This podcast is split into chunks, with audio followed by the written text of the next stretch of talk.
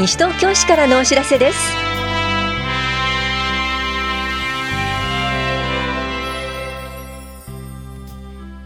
今日は市民課土曜日窓口。障害福祉課窓口の手話通訳者配置などについてお知らせします。インタビュールームお話は西東京市スポーツ振興課の元谷美香さん。テーマはオランダのホストタウンに決定です。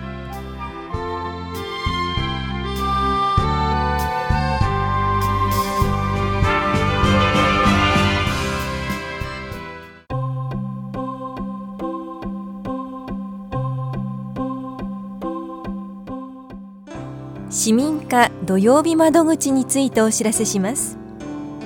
市民課では土曜日に住民票や印鑑証明の交付のほか転出転入手続きなどもできるサタデーサービスを行っています。ぜひご利用ください。第1第3第5土曜日は法屋庁舎。第2第4土曜日は棚視庁舎でいずれも午前9時から午後0時30分までです。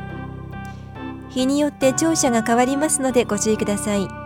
また内容によっては取り扱えないものもありますので事前にお問い合わせください。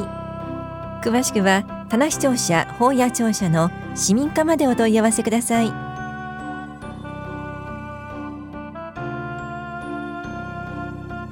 障害福祉課窓口に手話通訳者を配置します。両庁舎での手続き相談などで必要な場合に手話通訳をご利用ください。今月と来月の配置日は3月の配置日は法屋庁舎が3月6日水曜日棚視聴者が3月15日金曜日いずれも午後1時から5時までです。配置日以外にも手話通訳者などの派遣を行っています。詳しくは法屋庁舎障害福祉課までお問い合わせください。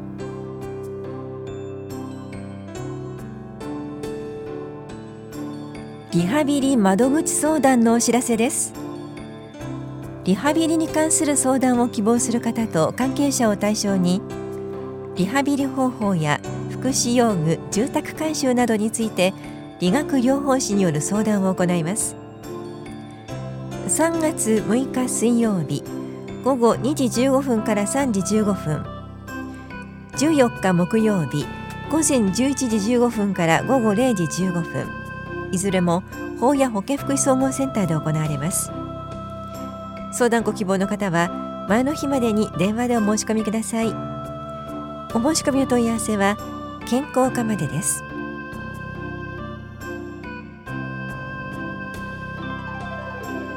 暮らしヘルパー養成研修のお知らせです。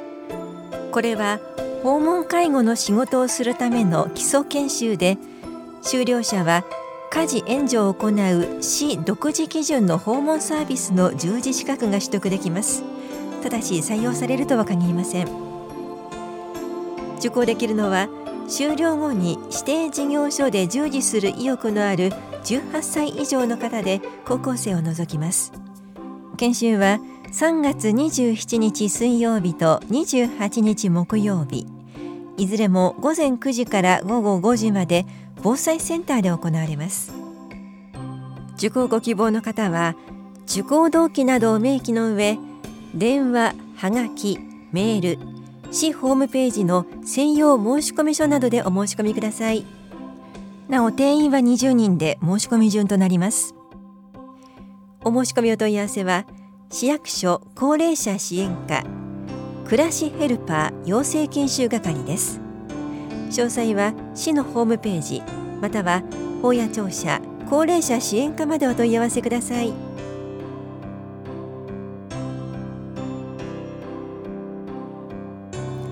認知症サポーター養成講座のお知らせです。認知症サポーターとは認知症を正しく理解し地域で生活している認知症の方や家族を見守り自分でできる範囲で支援する方のことです。認知症とは何かを基本から学びませんか？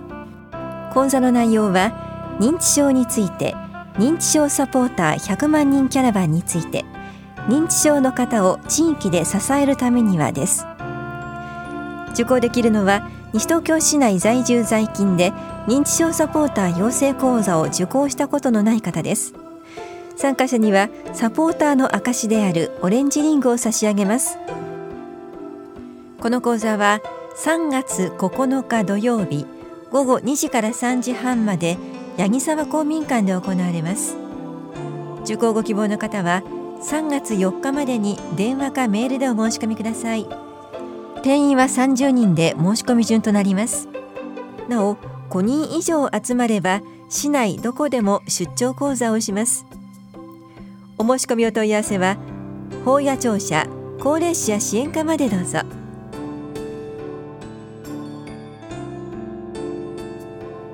声の広報をお届けしています。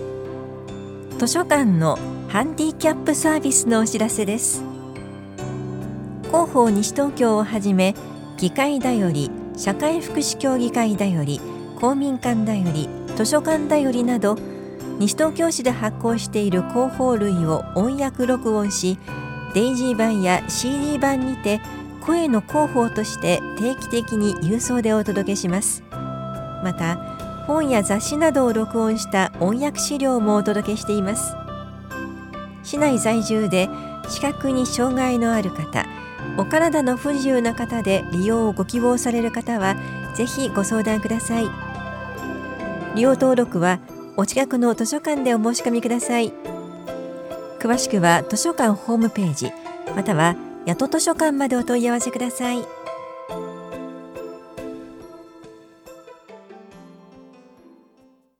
ビュールーム。お話はスポーツ振興課元谷美香さん。テーマはオランダのホストタウンに決定。担当は近藤直子です。昨年12月28日に西東京市がオランダを相手とするホストタウンに登録されたということで、詳しくお話を伺っていきます。元谷さん、まず、ホストタウンというのはどういうことでしょうか？ホストタウンとは東京オリンピック・パラリンピック競技大会に向けて大会参加国との様々な交流を図り地域の活性化などを推進するため国から登録を受けた町のことです。これまでも西東京市とオランダとは交流がありましたよね。はい、そうですね。障害者スポーツの普及啓発、障害者の理解促進など、パラスポーツ、障害者スポーツを通じた社会課題の解決に向けて、オランダオリンピック委員会スポーツ連合と連携して、ゲームチェンジャープロジェクトパラスポーツで社会を変えるに取り組んでいます。オランダから知識や経験を継承するというのをテーマにオランダが歴史的に成し遂げてきた社会におけるパラスポーツの定着やパラスポーツを通じた共生社会の促進に関する知識、経験を学んでいます。西東京市での在り方を検討するとともに、パラスポーツを支える人材育成を引き続き行い、活躍の機会の創出に取り組みます。はい、えー、さて元谷さんには改めて伺いますがオランダという国についてオランダはどんな国なんでしょうか？はい。オランダといえば風車やチューリップを思い浮かべる方も多いと思いますがヨーロッパにある国で東側がドイツ西側がベルギーに接しています。広さは日本の九州程度の面積でそこに1700万人が住んでいます。オランダ語を話しますが、英語やドイツ語も話します。また、オランダは農業や園芸の輸出大国です。スポーツ分野ではサッカー、スケートは世界でもトップレベルで、ホッケー、テニス、自転車、ゴルフ、水泳なども人気があります。またオランダは福祉国家として知られていて誰もが分け隔てなく社会に参画できる社会共生社会であると言われていますオランダがこれまで経験してきたスポーツの価値と可能性を西東京市に合った形で取り入れていきたいと考えていますさて、えー、今西東京市に合った形で取り入れていきたいという話がありましたけれども、オランダという国の特徴を踏まえて、オランダとの交流を通してどう生かしていきたいでしょうか？オランダ連携プロジェクトでは共生社会の先進国であるオランダからパラアスリートや専門家が来日し市民に向けたスピーチやワークショップを行ったり子どもたちと交流をしてきました。そこでは障害ではなく個人の可能性に目を向けることや挑戦し続けることなどを伝えていただきました。今後はオランダ人と直接交流した参加者が継続して西東京市の各地域でオランダからの知識を西東京市に合った形で取り入れて活動ができるようにしていく必要があると考えています。今後のホストタウンに関連する事業、どんなことを予定していますか？はい。今後はオランダ人、日本人のオリンピアン、パラリンピアンとの交流事業や誰もが一緒にスポーツを楽しむ交流イベントを開催します。また、スポーツ環境を支えるサポーターの活躍も目指しています。イベント情報などは市のホームページなどでお知らせをしていく予定です。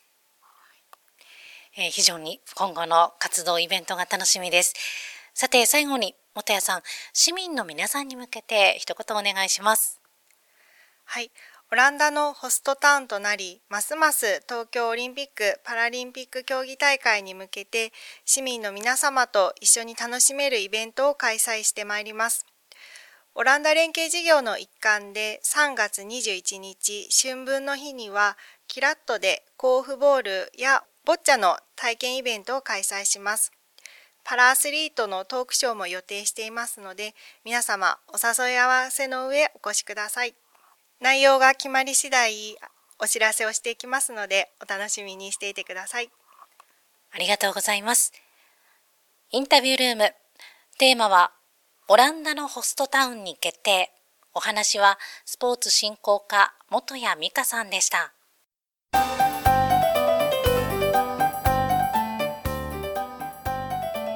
自分だけの一冊。ブロックメモノートを作ってみませんか？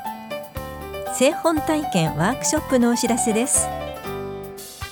カラフルなメモ用紙から一冊の小さなノートブックを作るブロックメモノート作り。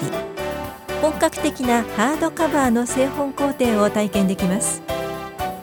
この催しは中学生から18歳までを対象に3月17日日曜日午後2時から4時までひばりが丘図書館で行われます。講師は本作り学校認定講師の古川恵美子さんです。受講ご希望の方はひばりが丘図書館に電話または直接お申し込みください。なお定員は20人で申し込み順となります。ひばりが丘図書館からのお知らせでした。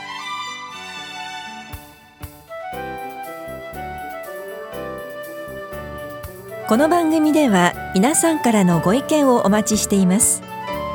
FM 西東京西東京市からのお知らせ係までお寄せください。またお知らせについての詳しい内容は広報西東京や西東京市ウェブをご覧いただくか西東京市役所までお問い合わせください。